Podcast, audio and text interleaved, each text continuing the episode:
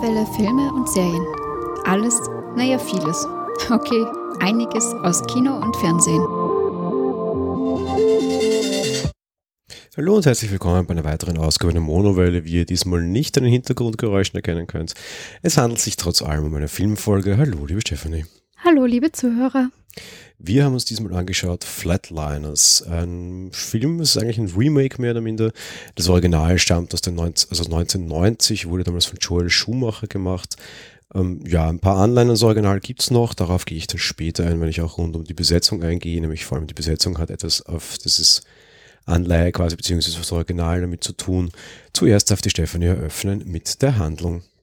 Ja, wir haben im Endeffekt hier fünf Medizinstudenten rund um die junge Courtney, die ähm, mehr oder minder die Frage aufwerfen, ob es ein Leben nach dem Tod gibt. Und ähm, Courtney ist auch diejenige, die das anleiert sozusagen und alle, ähm, ja, so diese ganze Gruppe dazu bringt, so eine Nahtoderfahrung zu machen im Endeffekt. Also sie fängt damit an und äh, gibt Anweisungen, wie ihr Herz zum Stillstand zu bringen ist und wie sie dann nach exakt äh, einer Minute wieder zurückzuholen ist. Ähm, so begibt sich das äh, reihum irgendwie alle eine Nahtoderfahrung machen und sie allerdings dann im echten Leben ihre Vergangenheit einholt. Ja, nicht nur das, eigentlich geht sie vor allem los dadurch, dass sie irgendwie einen wissenschaftlichen Ansatz haben, was ich sehr nett fand, weil eigentlich will die vor allem einen MRT machen, beziehungsweise einen CT machen, weiß nicht, bin jetzt nicht so gewandert. Irgendeinen Hirnscan halt zumindest während den letzten Minuten des Lebens, weil ja quasi, wenn der Körper nicht mehr lebt, beziehungsweise wenn quasi die Nulllinie da ist, die Flatline da ist, die auch quasi namensgebend ist, dann immer noch Dinge im Hirn passieren und das würde sie gerne auf einem entsprechenden Scan sammeln. Im Endeffekt werden dann aber alle halt sehr berauscht von dieser Erfahrung und erleben eine Euphorie, eine großartige, wenn der Körper zurückkehrt, was ja tatsächlich medizinisch auch durch Hormone irgendwie beschreibbar ist. Ähm, ja, und auf der anderen Seite gibt es dann aber auch psychische Probleme, weil eben, wie du gerade schon richtig sagtest, das holt du dann quasi die Vergangenheit ein. Es gibt aber auch positive Effekte, zum Beispiel kann dann gleich die Curtin am Anfang wieder perfekt Klavier spielen, obwohl sie es verlernt hatte, oder tut sich auch wesentlich leichter, sich Stoff auf der Uni zu merken, dementsprechend auch da ein bisschen der Anreiz für die anderen, das zu tun. Einerseits A, weil sie halt ja auch diese Euphorie irgendwie erfahren wollen, aber halt auf der anderen Seite B auch diese durchaus großen Vorteile da mitnehmen wollen, auch wenn es dann am Ende eben ja, was eher Negatives hinausläuft. Kommen wir zur Besetzung und die ist eigentlich sehr hochkarätig. Die Hauptrolle spielt Ellen Page, die kennen wir zum Beispiel vor allem als Juno. Da war sie damals auch Oscar nominiert. Ich bin immer böse und sage, das ist schon sehr lange her offensichtlich. Wir haben Diego Luna, den kennen wir aus Rogue One letztes Jahr noch, großer Star Wars Film mitgespielt. Wir haben Nina Dobrev, die kennen wir vor allem aus einer Serie, nämlich als Vampire Diarist. Da wird die Stefanie sich jetzt gleich freuen, weil dort, die mag sie sehr gerne, natürlich auch mit ihr. Mich dazu erweichen lassen, sie zu gucken. Gute Vampir-Serie, die dann gegen Ende leider sehr schlecht wird, um das kurz so abzufassen. Wir haben dann noch eher zwei unbekanntere Schauspieler, nämlich James Norton und Kirsty Clemens, ein Mann, also eine Dame. Und wir haben noch Kiefer Sutherland. Der ist was Besonderes in der Hinsicht, weil Kiefer Sutherland hat auch schon im Original 1990 mitgespielt. Damals war er einer der Studenten. Mittlerweile ist Kiefer Sutherland sehr ins Alter gekommen. Den kennt ihr übrigens zum Beispiel aus 24. Vor allem da hat er die Hauptrolle gespielt. Jetzt ist er sehr ins Alter gekommen und spielt den Leiter dieser Uni. Früher aber eben einer dieser Medizinstudenten vor mittlerweile eben 27 Jahren. Da war natürlich auch Kiefer Sutherland noch jünger. In Regie haben wir Nils Arden Oplev, ähm, ein Däne, und ich habe den Namen hundertprozentig falsch ausgesprochen, tut mir leid an dieser Stelle. Der ist bisher noch nicht großartig aufgefallen, der hat nur einen der drei Stiglasen-Teile in den Originalen gemacht. Die wurden ja schon mal original verfilmt, irgendwie in Schweden, für einen der Teile. Ich glaube, für den ersten war er Regie, da hat er mir sehr, sehr gut gefallen. Wie es diesmal aussieht, darauf kommen wir dann jetzt gleich. Dementsprechend nehme ich auch gleich die Überleitung. Was sagst du zur schauspielerischen Leistung? Also ich muss gestehen, ich fand die schauspielerische Leistung in dem Film eher nicht so toll. Ich sage das jetzt selten, aber ähm, na, mir haben die leider die Medizinstudenten durchweg nicht so großartig gefallen und wie schön, dass ich mir die Besetzungsliste vorher nie groß anschaue. Ich meine, Nina Dobrev habe ich erkannt, klar, aber Kiefer Sutherland habe ich überhaupt nicht wahrgenommen. Gut, der war ja jetzt auch nur ein netter Cameo und eine nette Hommage quasi ins Original. Der hat jetzt auch keine schauspielerische Leistung abzuliefern gehabt. Der war insgesamt, ich würde mal sagen, eine Minute auf der Leinwand mehr nicht. Das ist auch okay, von dem erwarte ich mir auch keine. Klar im Fokus stehen auf jeden Fall diese Medizinstudenten. Und die waren meiner Meinung nach reihum alle einfach nur schlecht. Wobei ich ihnen diesmal gar nicht großartig das selbst anlassen will, das sage ich öfter und ich nehme die ja öfter in Schutz. Ich glaube einfach, dass das Drehbuch absolut schlecht war und dass auch der Regisseur einfach absolut schlecht war und dass die einfach auch keinerlei großartige Voraussetzungen hatten. Es ist alles unheimlich an den Haaren herbeigezogen. Es ist alles unheimlich unrealistisch, unglaubbar. Die sehen dann Geister, das ist nicht erklärt, warum. Die müssen sich dann mit ihrer Vergangenheit auseinandersetzen und da irgendwie mit dem wieder in Frieden kommen. Aber auch diese Geschichten, mit die sie irgendwie wieder zu Frieden kommen müssen, quasi, die sind nicht glaubhaft, die sind nicht greifbar. Das ist alles so, oft sind es so Lappalien, weil ich mir einfach denke, okay, so what? Ja, so einer hatte so eine Geschichte, so irgendwie, ich habe ein Kind, um das ich mich nie gekümmert habe. Das ist natürlich wirklich sehr blöd und sehr ding. Das war so die einzige Geschichte, die mich halbwegs gepackt hat. Der Rest waren so Lappalien-Mist, ja, der mich überhaupt nicht mitnahm, dementsprechend auch die Schauspieler überhaupt nicht mitnahm, weil ich kann halt nicht mehr Druck und mehr Emotionen auf was legen, was einfach überhaupt keine Emotion hat, meiner Meinung nach. Und da war es einfach total schlecht. Auch sonst so, die, die waren entweder in Angst oder stoned oder mehr gab es nicht. Das heißt, auch die Bandbreite, die es da gab, war sehr gering. Das war alles sehr overacted. Das haben sie auch richtig gemacht, aber du hattest einfach nie tiefgreifende Szenen zwischen den Charakteren, nie ein vernünftiges Gespräch und nie irgendwie eine wirklich eine Situation, wo du sagen kannst, da kannst du einen Schauspieler ausspielen, weil die einfach nie miteinander spielen konnten, sondern immer nur so, jeder seine eigene Geschichte parallel zueinander gespielt hat. Das Material, um das jetzt so böse zu sagen, die Human Resource, die eigentlich da ist, ist gut. Ich mag Ellen Page total gerne. Die kam aber so derartig ab und die hatte so überhaupt keine Chance, irgendwas zu zeigen. Da kann der Schauspieler, finde ich, dann aber wieder relativ wenig dafür, weil da war einfach nichts da. Die hatten keine Chance, gar keine Chance. Also ich muss dir insofern recht geben, als dass es gar keine ähm, Chance gab für die Schauspieler, da großartig zu glänzen, weil wie du schon sagtest, Stone oder Party oder was auch immer, ähm, wiederum bei den Hintergrundgeschichten, die fand ich schon durchaus reihweg emotional. Denn dass die eine da zum Beispiel beim Autofahren auf ihr Handy geschaut hat und deswegen das Auto von der Brücke gefahren ist und ihre kleine Schwester dabei gestorben ist, das sind schon Sachen und Geschichten, die mich emotional packen auch. Aber ja, eben, sie konnten sich so untereinander sonst gar nicht ausspielen. Ja, ich muss gestehen, ja, das mag dann vielleicht noch die zweite halbwegs vernünftige Geschichte gewesen sein, dass quasi eine ihre Schwester getötet hat.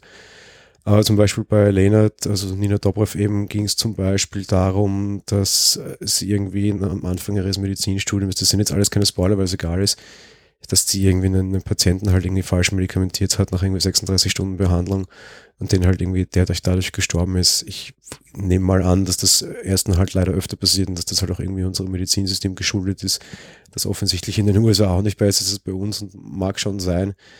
Aber was willst du da halt machen? Ja, ist halt so. Und das dann irgendwie da die großen, das irgendwie hochzustilisieren, das große emotionale Drama draus zu machen, ja, mag schon sein, dass das die Kleine auch sehr mitnimmt und so, das lasse ich schon alles gelten, aber das sind halt irgendwie jetzt nichts, wo du großartige schauspielerische Tiefen ausleben kannst. Beziehungsweise leben halt Charaktere immer vor allem stark davon, dass sie sich entwickeln. Und die hatten alle keine Entwicklung. Die hatten alle ihr ein Problem, um das sie sich irgendwie kümmern müssen und das lösen müssen, weil sie sonst die große Angst haben, dass sie quasi de facto sterben. Im Endeffekt macht das Ding so ein Horrorfilm-Ding dann auch noch auf, das überhaupt nicht notwendig war und ich überhaupt nicht verstehe. Ja, da gebe ich dir vollkommen recht, dass sie da auf einmal quasi Geister sehen. Das war, naja, schon irgendwie sehr komisch. Kommen wir zur technischen Umsetzung. Ich mache es gleich vorne weg und leite mal ein, weil ich eine sehr kurze Meinung dazu mal zur Abwechslung Gott sei Dank habe und vielleicht hält das auch die Podcast-Zeit diesmal äh, gering, weil der Film hat sich, finde ich, nicht so ganz verdient. Technische Umsetzung ist okay, aber auch nichts Weltbewegendes. Die Ausflüge in ihre quasi Flatline hinein und in diese fantasievolle Welt, die sie aufmachen könnten, könnte wesentlich fantasievoller sein, so irgendwie zwischen den Welten. Das haben wir heuer in Filmen und Serien in jeder Hinsicht schon besser gesehen. Vor allem auch einfach kreativer gesehen. Ein Film, den ich, was das betrifft, unheimlich liebe, ist The Cell.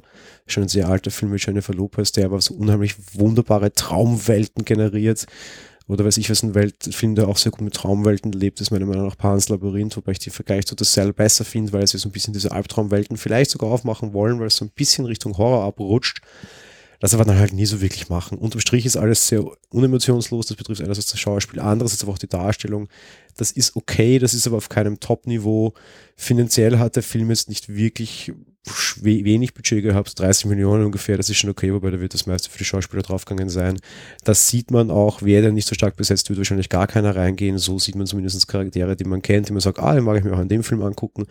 War vielleicht eine richtige Entscheidung. Optisch finde ich, macht er nicht viel falsch, traut sich wohl halt auch wenig und das ist mir auch einfach vor allem zu wenig. Ja, ich habe technisch sowieso meistens nicht so die große Meinung, fand jetzt auch nichts Hervorragendes, auch bildmäßig nicht. Den Vergleich zu The Cell finde ich jetzt nicht ganz passend, aber das ist nur meine Meinung. Ähm, ja, wie gesagt, nichts Herausragendes. Nee, also überhaupt nicht passend, aber in der Cell geht es um Traumwelten quasi, beziehungsweise um die Welt in, ins Innere, den Ausflug ins Innere, den du machst, weil im Endeffekt macht sie ja dann einen Ausflug in das Hirn. Ja? Und aber die machen ja auch ein bisschen Ausflug in ihr Hirn, weil das, was sie da sehen, sind auch nur Projektionen ihrer Vergangenheit. Und da gibt es einfach überhaupt keine Fantasie drin und das Cell hatte irre viel Fantasie. Ja, ja, weil du bei The Cell sind die ja auch in die Fantasiewelt tatsächlich äh, eines Verbrechers eingestiegen, in den Kopf rein und jetzt waren es ja die letzten Momente des Lebens und die wollten ja herausfinden, was man da noch fühlt, was dieses helle Licht ist und so. Und deswegen finde ich da die Sachen halt sehr unterschiedlich eigentlich auch. Und vielleicht ist das halt nicht so fantasievoll, die letzten Momente, die du noch erlebst. Ja, ist aber ein Thema, das der Film nicht aufmacht, weil dieses große Licht siehst du nie, sondern sie sehen ja quasi auch ihre Verbrechen, mit denen sie wieder konfrontiert werden. Ich finde da den Vergleich schon durchaus da, und, aber eben auch da, selbst wenn. Du siehst ihn dann einmal so alleine durch die ganze Stadt äh, fahren und beim ersten Mal siehst du, wie sie irgendwie über ihren Körper schwebt und dann Dinge von oben sieht und sowas und sehr wohl so ein bisschen diesen Fantasieansatz hat, aber überhaupt keine fantasievollen Bilder hat. Da hätte man einfach wesentlich schöner, bunter, anders malen können, einfach mehr hineinlegen können, als im Endeffekt sah der erste Flug über den Körper hinaus aus, wie als würde ich aus Google Earth hinauszoomen und dann halt immer alles größer sehen. Das ist halt überhaupt nicht fantasievoll, sondern extrem technisch und damit aber total schwach. Ja, weil es meiner Meinung nach auch nicht Fantasie ist, sondern wirklich dieses, ich entgleite meinem Körper und sehe die Welt einfach von oben.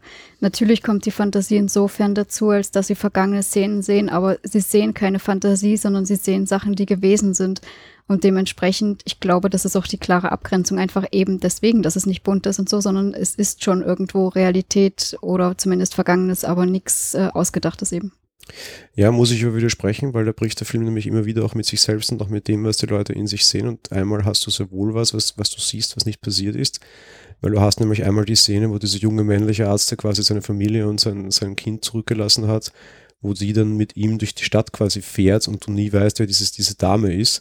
Und dann erst nachher drauf kommst, dass diese Dame ihm quasi die Mutter seines Kindes ist, die er zurückgelassen hat, de facto. Und da siehst du sowohl eine komplett surreale Szene und sie tritt nur auf und wir erinnern uns daran, was ganz gut ist, weil dadurch bekommt der Film so einen kleinen Kniff und eine Fragehaltung. Aha, wer ist diese Frau, die er da sieht? Da wissen wir es nicht so genau, das ist nicht so einfach ab, abzuleiten quasi, wo das jetzt herkommt. Da müssen wir auch ein bisschen arbeiten, das gefällt mir persönlich sehr gut. Aber das sieht dann nicht die Nachstellung einer Szene, die er tatsächlich erlebt hat, sondern sieht was völlig frei erfundenes. Und da bricht aber auch mit sich sonst, weil viele andere sehen Dinge, die sie tatsächlich verbrochen haben, quasi so ein bisschen außerhalb. Okay, da bin ich noch bei dir, das muss nicht fantasievoll sein, weil das ist einfach nur eine Replik einer Erinnerung, das sie nochmal erleben. Okay, meinetwegen. Aber dieser eine junge, rothaarige Arzt erlebt was, was er definitiv vorher so nicht erlebt hat. Nämlich dieses durchs Motorrad, mit, mit dem Motorrad durch die Stadt fahren, mit seiner ehemaligen Freundin, die er zurückgelassen hat, quasi hinten auf dem Motorrad drauf, durch die komplett leere Stadt. Das ist sehr wohl eine sehr fantasievolle Darstellung, die ist aber auch total langweilig und die passt auch nicht zu allen anderen. Okay, ich verstehe nicht, inwiefern die fantasievoll ist, weil die waren zusammen und er ist ja vielleicht früher mit ihrem Motorrad gefahren, dass da sonst keine Menschen sind, hattest du ja bei jedem davon. Bei allen anderen sah es aber explizit genauso aus, als würde etwas, als würden sie etwas nochmal miterleben. Genau so. Da wurde einfach nur eine, eine quasi vergangene Szene einfach nochmal neu erlebt, genau so wie sie damals war. Also sehr wohl mit einem Vergangenheitsbezug das da so sah nicht so aus. Und wir wussten immer sehr klar, wer diese Charaktere sind, die wir hier sehen. Und das Verbrechen unter Anführungsstrichen, das passiert ist, sahen wir auch unmittelbar. Wie bei der einen quasi, wie sie dafür verantwortlich war, dass ihre kleine Schwester starb, waren wir genau in dieser Szene dabei, nämlich wie ihre Schwester starb. Bei dem, bei, dem, bei dem jungen Arzt sind wir dann nicht dabei, dass er sie verlässt und wir wissen auch nicht, wer sie ist, sondern wir sind eigentlich dabei, wie die noch glücklich sind. Und wo der Bruch ist, dass die nicht mehr glücklich sind, das sehen wir nicht. Bei allen anderen haben wir aber schon das unmittelbare, ausschlaggebende Ding gesehen, bei ihm nicht. Gut, das Ausschlaggebende und Unmittelbare, das sehen wir nicht, ist das richtig. Ich bin sonst dann trotzdem der Meinung, dass das eine Vergangenheitsszene ist. Kann sein, aber es ist zumindest da ein Bruch in diesem Flatliner-Erlebnis. Weiß es nicht, ob es mich stört. Eigentlich ja, aber bei den Filmen stören mich einfach ganz viel mehr Dinge. Das ist einfach das, das, das Problem. Und ich würde das jetzt auch gleich als Überleitung, als Fazit nehmen. Es ist ein völlig x-beliebiger, langweiliger, belangloser Film der nicht mal wirklich besonders gut unterhalten kann, einfach weil er so komplett belanglos ist. In einer bösen Kritik auf Rotten Tomatoes unter Filmix.com stand, dass das eine dieser Art von Filme ist, die man in fünf Jahren komplett vergessen hat. Ich würde das weit nach unten revidieren. Ich habe diesen Film in fünf Wochen vergessen und würde ich keinen Podcast dazu machen, hätte ich ihn wahrscheinlich auch schon in fünf Tagen vergessen. der ist einfach völlig belanglos. Da ist nichts, da ist einfach nichts Gutes dabei, ist auch nichts dramatisch Schlechtes. Aber wenn der mal irgendwie so einfach zwischendurch läuft, dann nimmt man den vielleicht wahr, stößt sich nicht viel dran, findet aber auch nichts Positives dran. Der spielt sich einfach runter, dann war es und dann ist es vorbei. Eigentlich schade um die guten Schauspieler. Ich hätte mich auf einen guten Film mit Diego Luna vor allem gefreut, den ich bisher nur in Rogue One gesehen habe und nicht so viel mit ihm anfangen konnte. Ich hätte gerne einen starken Film mit ihm gesehen, das war er nicht. Ich hätte auch gerne einen starken Film mit Dobrev gesehen oder mit Page wieder gesehen und das ist einfach überhaupt nicht und die kommen auch schauspielerisch nicht raus. In dem Fall muss ich echt sagen, außer Spesen nichts gewesen, 30 Millionen irgendwie verblasen offensichtlich und ich sehe da jetzt nicht viel dahinter. Der, der war nichts. Der, der tut auch nicht weh, aber der war auch nichts aus meiner Sicht. Muss ich mich leider anschließen und dass die da sagen, fünf Monate vergessen, das ist ja echt, fünf Monate, fünf Jahre, egal. Ja, das ist ja schon sehr positiv. Ich glaube, das ist so nach fünf Stunden Ding bei mir. Ähm, ich habe normalerweise keine Probleme damit, irgendwie, wenn ich einen Film geschaut habe, zu wissen, wie die Charaktere heißen. Ich musste jetzt nochmal nachschauen. Ich habe keine Ahnung mehr gehabt, wie die überhaupt dort hießen da drin, weil es einfach wirklich überhaupt nicht unterhaltsam war, sondern eher so einer der Filme, wo du denkst, wann ist der jetzt endlich zu Ende? Wann bin ich erlöst? Und ja, da ist es auch schade ums Kinoticket. ja, ins Kino musste auf jeden Fall nicht sein. Ganz so krass schlimm wie es bei dir fand ich es nicht. Ich musste auch nicht unbedingt erlöst sein, aber ich hatte irgendwie nach fünf Minuten auch schon das Gefühl, ich hatte alles gesehen. Das Thema ist an und für sich ein interessantes und ich finde, du könntest wesentlich mehr draus machen und das kreide ich dem Film dann doch an als große Kritik, wenn ich bisher sage, dass ich keine Kritik, aber auch nichts Positives dazu habe. Das ist eine Kritik, du hättest das Thema wesentlich stärker bearbeiten können. Das hat viel Fleisch, das du einfach komplett wegwirfst. Schade. Das auf jeden Fall. Und ich hätte mich auch gefreut, eben wie du schon sagtest, ich mag die Nina Dobrev und ich fand es toll, dass sie jetzt den Sprung nach Hollywood geschafft hat, soweit auf die Kinoleinwand irgendeinen Film, einen großen Film hat sie jetzt ja auch erst gemacht, äh, aber der tut ihr leider nichts. Wenn wir das gerade mit dem Thema Serien schon hatten, da vielleicht für jemanden, die, also für Leute, die dieses Thema vielleicht grundlegend interessieren mag, ich hatte das gestern zu dir auch schon gesagt, als wir den Film gesehen hatten, ich, ähm, Smallville, ähm, die, die Serie rund um den jungen Superman hat da eine Folge drinnen, wo quasi Lana, seine, seine Jugendliebe, auch so ein bisschen diese Flatliners-Geschichte macht, weil sie quasi ihre Eltern wieder sehen will, nämlich in diesen Todesszenen und quasi ins Jenseits geht, um ihre Eltern, ihre Toten zu sehen und dann wieder zurückzugehen. Das ist tausendmal emotionaler. Ich glaube, die Folge kann man sogar großartig sehen, wenn man mit der Serie nicht viel zu tun hat. Das heißt, wenn man so dieses Thema Flatliners interessiert oder man vielleicht das 90er-Original kennt und dann da jetzt so eine nette irgendwie äh, Revival wieder haben mag, ey, diese 40 Minuten Smallville sind tausendmal besser als dieser ganze Film. Guckt euch die an, da habt ihr echt was gewonnen und spart euch auf jeden Fall das Kinoticket. Das ist absoluter Quatsch für mich persönlich immer tut nicht weh, aber Kino, no, no, never. Und wenn der irgendwann mal im Fernsehen läuft, ja, war es halt. Und wenn man nicht sieht, den braucht man auch nicht aufzeichnen. Ja. Das ist völlig belangloses Ding. Ja, kann ich mich nur anschließen und aus der Sicht heraus, glaube ich, haben wir dazu alles gesagt. Ja, das fürchte ich auch. Ähm, es heißt warten auf weitere gute Filme. Gott sei Dank endet das Jahr ja mehr oder minder, wahrscheinlich auch bei uns mit Star Wars. Äh, ja, aktuell ein bisschen schwierig. Ähm, mal schauen, vielleicht haben wir nächste Woche auf dem Weg da noch mehr Glück wird ein Animationsfilm werden, wie es aussieht. Äh, ja.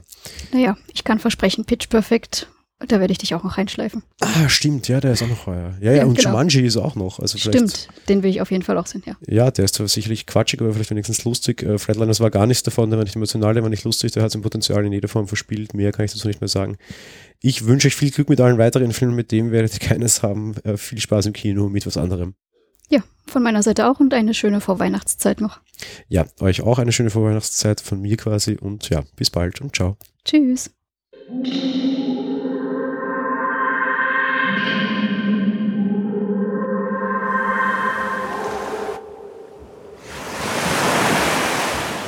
Monowelle ist ein kostenloser und privater Podcast von Jan Gruber. Mehr Informationen dazu findet ihr unter www.monowelle.at. Abonniert den Podcast mit iTunes oder dem Podcatcher eurer Wahl. Wir freuen uns über Kommentare auf der Webseite, Audiokommentare, Empfehlungen oder gar Bewertungen bei iTunes.